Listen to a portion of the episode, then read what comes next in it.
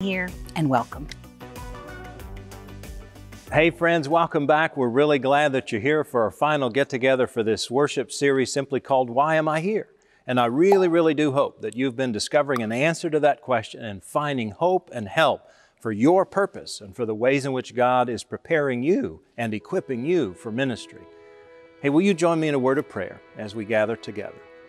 Holy and gracious God, what a gift you are and what strength you offer to us as we try to determine why it is we're here.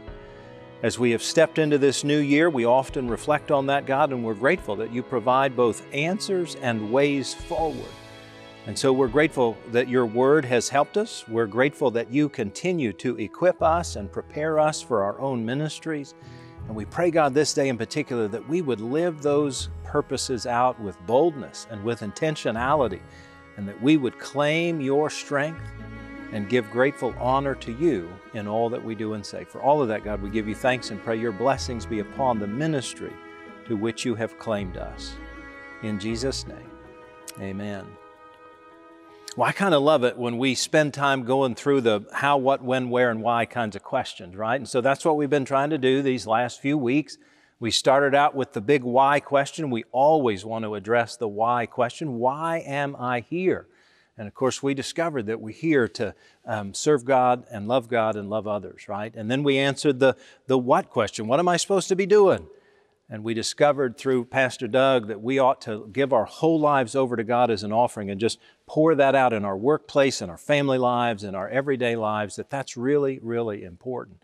And then last week, of course, we addressed the where. Where am I supposed to serve? Where is this taking shape? And we talked about uh, our gifts and our passions and our ministry styles.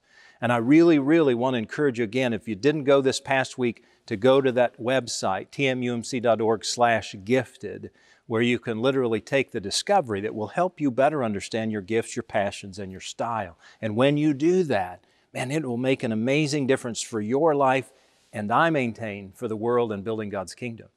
And so, uh, part of what I love about that is it, it, it's your uniqueness, it's your distinctiveness that God has equipped you for your particular ministry. And I want to encourage you to claim that and to just take off with that because it's that distinctiveness and uniqueness that makes you who you are and how it is God's working in and through you.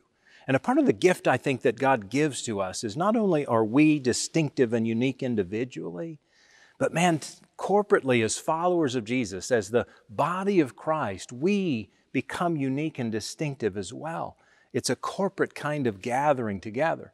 And, and, it's fascinating when we realize that because it's that distinctiveness and uniqueness that helps us be better followers of Jesus. I remember several years ago, I started teaching this thing called Disciple Bible Study. I know many of you are familiar with it. Many of you have taken it, and I'm grateful and want to encourage you always to take it. It is a survey course of the Bible. And so we go from Genesis to Revelation and learn basics and uh, good information about the Scriptures. But what I love about Disciple is not only do we learn about God's Word, but we learn how to apply it. Uh, literally, the catchphrase for disciple is becoming disciples through Bible study. So each week, as we study, one of the last components is this section called Marks of Discipleship. And in Marks of Discipleship, it literally is sort of where the rubber hits the road. So every week when we're learning about a particular book of the Bible or certain concept out of the Bible, after learning that, we will say, okay, how does this apply? What do I do with this in my life? Marks of discipleship. And I remember almost 30 years ago uh, uh, when I first started, we go through this series and there's 34 weeks. It's not short.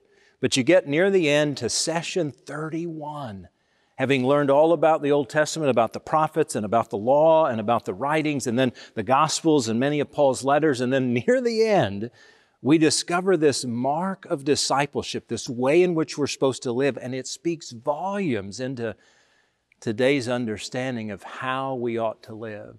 In session 31, the mark of the discipleship is something like this it says, We are, meaning followers of Jesus, we are distinctive, peculiar people, marked by inward character and outwardly by compassion.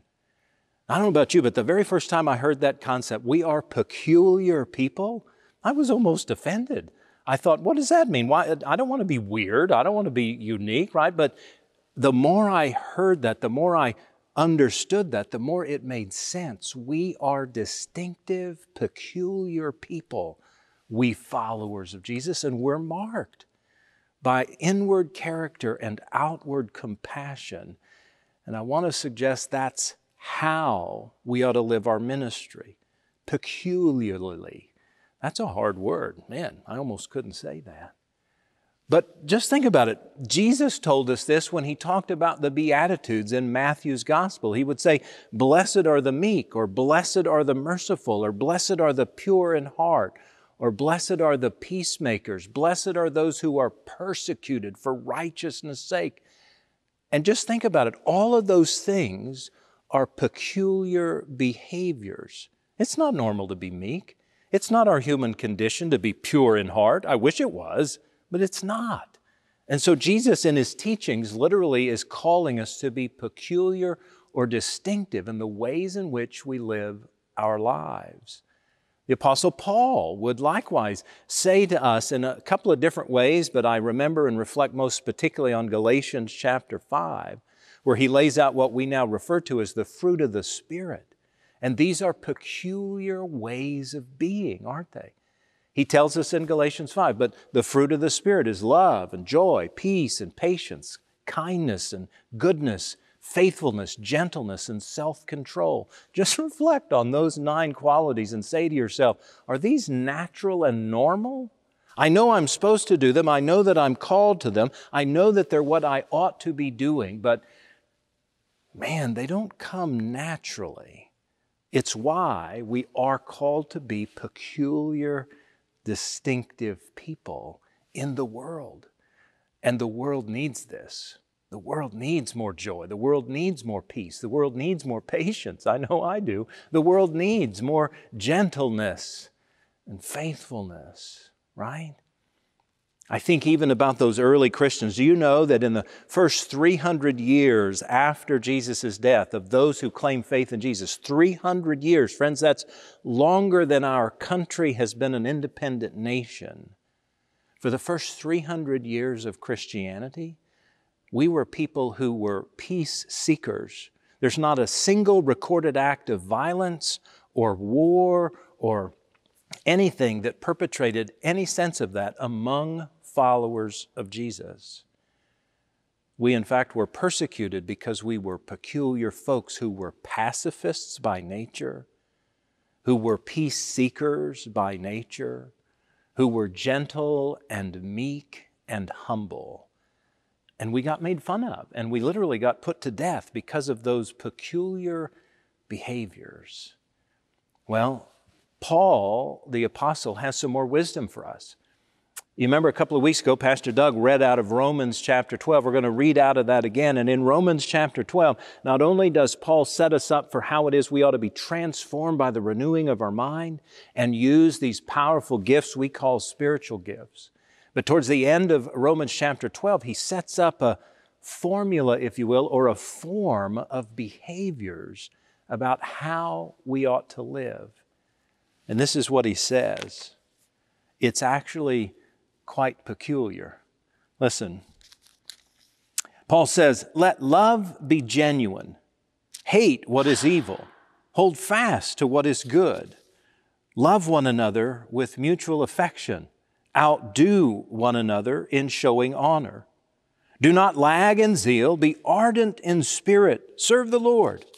Rejoice in hope, be patient in suffering, persevere in prayer contribute to the needs of the saints, extend hospitality to strangers. Bless those who persecute you, bless and do not curse them. Rejoice with those who rejoice, weep with those who weep. Live in harmony with one another. Do not be haughty, but associate with the lowly. Do not claim to be wiser than you are. Do not repay anyone evil for evil but take thought for what is noble in the sight of all. If it is possible, to the best of your ability, live peaceably with all. Man, that sounds great, doesn't it? I'd love to know people who were like that, don't, wouldn't you? That's what Paul's calling us to. When we go through that list, I, I both feel wonderful about myself and horrible all at the same time, right? Because here's this litany of how we're supposed to live as followers of Jesus. And I think to myself, wow, that's tough. That's hard. And then I need to reflect well, sure enough, that's what I'm supposed to be doing. That's how I'm supposed to be living. And I want to suggest, man, if we could do that, if we could live this out, man, it would change the world. And it did in the first 300 years. And then it did for another few hundred years. And then, man, life starts taking over and we start changing and morphing and the world starts changing and we, we lose track sometimes of who we are and how it is we're supposed to live. Here's what I want to offer to us this, this list that Paul offers, it's our guide. It's how we need to live and be and change the world because of it. We need to be peculiar. So, first, what I take note of is scholars identify that, golly, verses uh, 9 through 13 are kind of about how we ought to interface with each other as followers of Jesus. and then chapters, or verses rather, 13 through um, 19 are about how we ought to interface with the world, how we ought to relate to other people who might not be followers of Jesus. And both are really important. So let's kind of walk through what Paul says, and I'll, I'll do it as best I can. So he starts off very point blankly love genuinely, right? Let your love be genuine. And a part of that, I think, is just obvious. Just be a genuine person. Don't be pretentious. Don't, don't sort of be somebody you're not. Don't kind of put on airs. Don't say you'll do one thing and then never do it, right? Just be genuine. We've all encountered people like that, and unfortunately, we've encountered other followers of Jesus who purport to be one way and certainly don't live the other. But he says specifically, love genuinely. Let your love be genuine. Let it be real. And I know that's hard, but a part of all that means is um, the basis of Christianity, the basis of following God, the basis of who God is, is love, right? And so that needs to be us. We need to love our neighbor, right? Love God. That's what we've been called to. But here's what I believe I believe that all the rest of this passage is about the way that love ought to take shape. I think everything else that Paul is saying here describes that love or kind of helps define that love. And so I want to talk about that. I think this love starts with honoring each other right? I mean, let's give respect to each other. Let's admire one another. That's what honor means. It means I kind of revere you, I kind of honor you, right? Well, I reckon there's kind of two reasons we honor anybody. And one's maybe not all that good, and the other one is what Paul is talking about. When we honor somebody else, one way we honor them is pretty much an ulterior motive on our part right? If we honor like a supervisor or a superior for us, sometimes we do that because it's number one, kind of required. But number two, we'd, we'd like to earn brownie points or we'd like to get in their good graces or we'd like to, you know, not get condemned by them. So we honor them. That's an ulterior motive. When we honor like uh, celebrities or public figures, we do it because it just feels like we're supposed to, or maybe it feels intrinsically like, golly, if I honor them, maybe I, I feel at least maybe a little closer to them or a little bit more in tune with them. That's an ulterior motive, and that's not really what Paul means.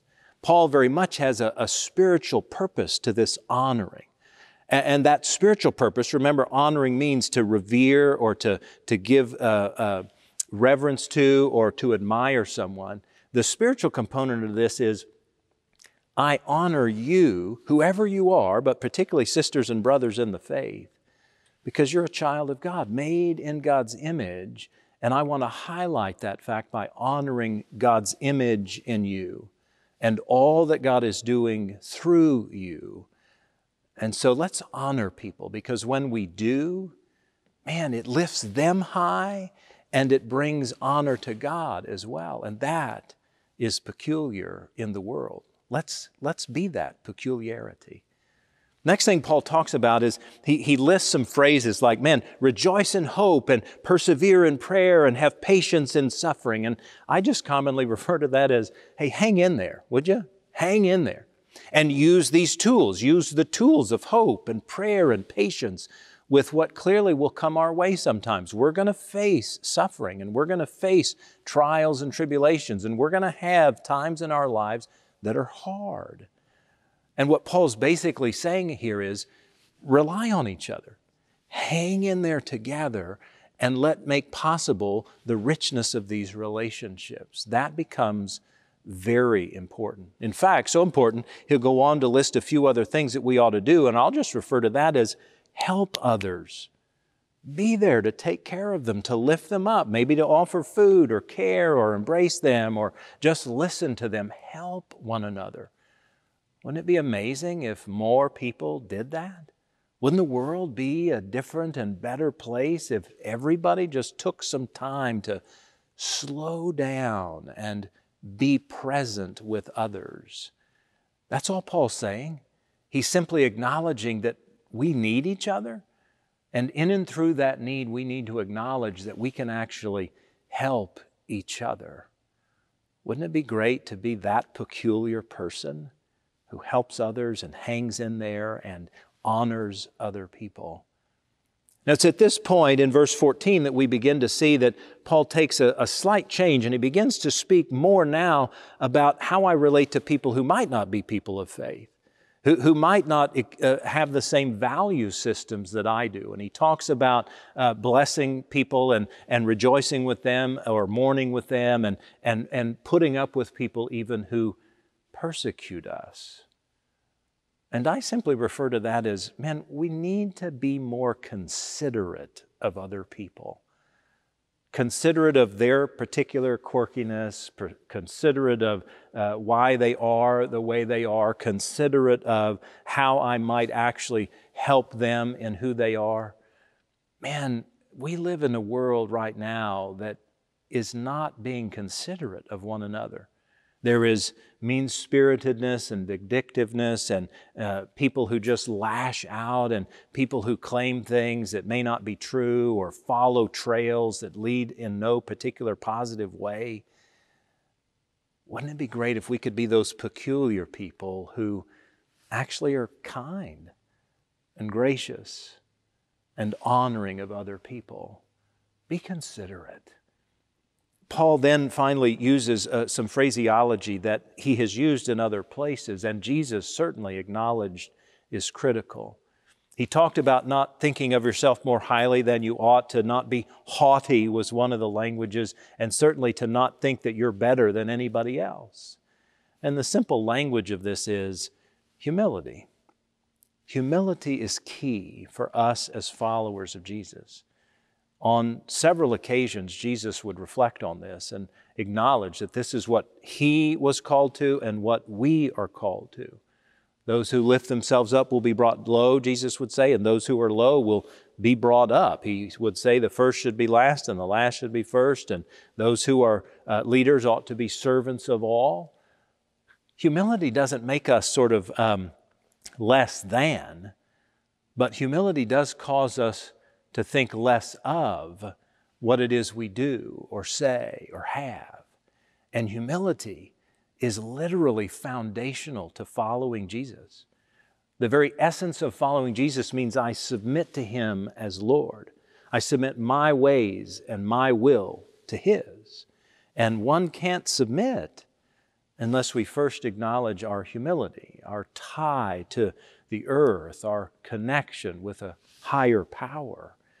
And it's that humility in relationship to other people. Man, it makes all the difference in the world. If I am humble in how I relate to people of different faiths or different cultures or different ethnicities or different traditions, it helps me to honor them so that I can be in better relationship with them. You see how this is peculiar? the world doesn't act this way. The world and our culture does not um, work or value humility. But as followers of Jesus, we ought to and must because it will help not only transform our hearts, but the world's. And then ultimately, Paul talks about how, to the best of our ability, we ought to live in peace with everybody. Ooh, that's different than the culture, isn't it? I simply call this peace prevails. If we will allow ourselves to follow this guy named Jesus, who had another name, Prince of Peace, if we will follow his ways, he'll lead ultimately to that shalom, which is the biblical concept of peace. But shalom has more than just sort of the absence of war. There's a bigger, broader understanding of peace. Shalom also means wholeness, fullness, assurance.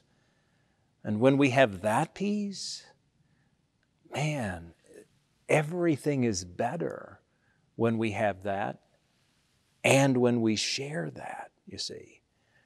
And so, part of what Paul is telling us here in Romans chapter 12 is there is a way of being a follower of Jesus.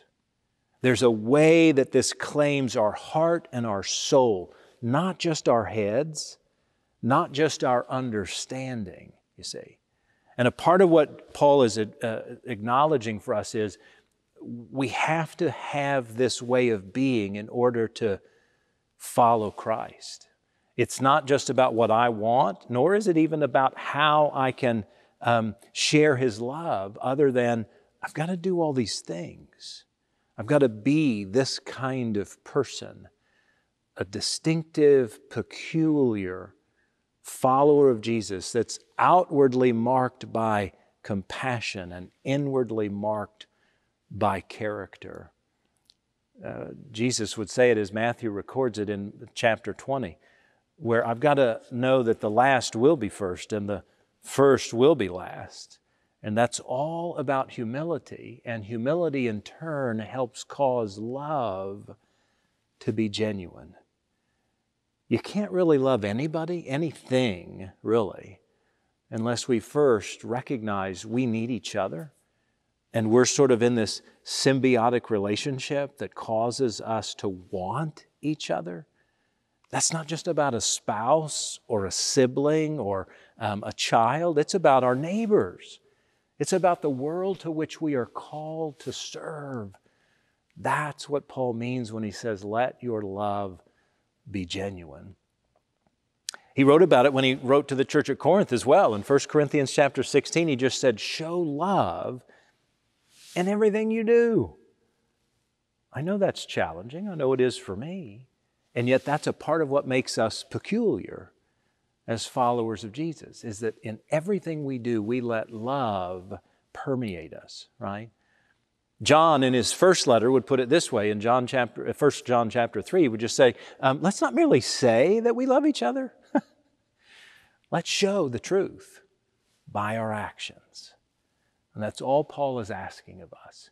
He's asking us to be genuine in how we love as we love God and love others.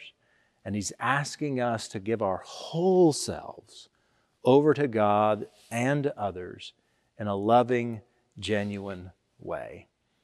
Friends, as you spend more time discovering your gifts and passions and style, as you recognize your purpose in the world, I pray that you'll do everything within your power, just as I will try to do as well, to let your love be genuine by honoring others, helping others, hanging in there, being considerate, having peaceful natures, and certainly being humble in the way we relate and connect with other people. I'm so grateful God calls us to this and God allows us to be a part of this. It will be that peculiarity that will help transform the world.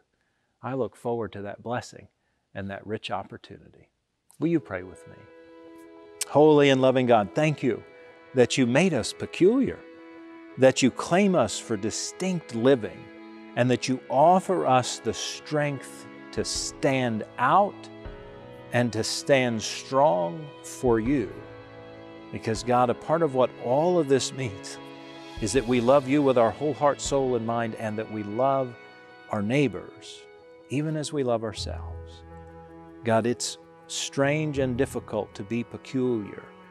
And yet, I know I and we want to be inwardly marked by your character and outwardly marked by your compassion. And the only way we can do that is to love genuinely. May we do that in the days that lie ahead. In the name of Christ we pray. Amen. Hey, your love, friends, has been made genuine on so many levels through the giving of your time and your talent and your treasures. Thank you for making that possible. I just want to let you know that if you'd like to make a gift either now or tomorrow or the next day, you can always do that by scanning the QR code with your phone right there on the screen or by texting the letters TMUMC to the number 45777. When you do, you help make love possible and God's genuine love will be made strong.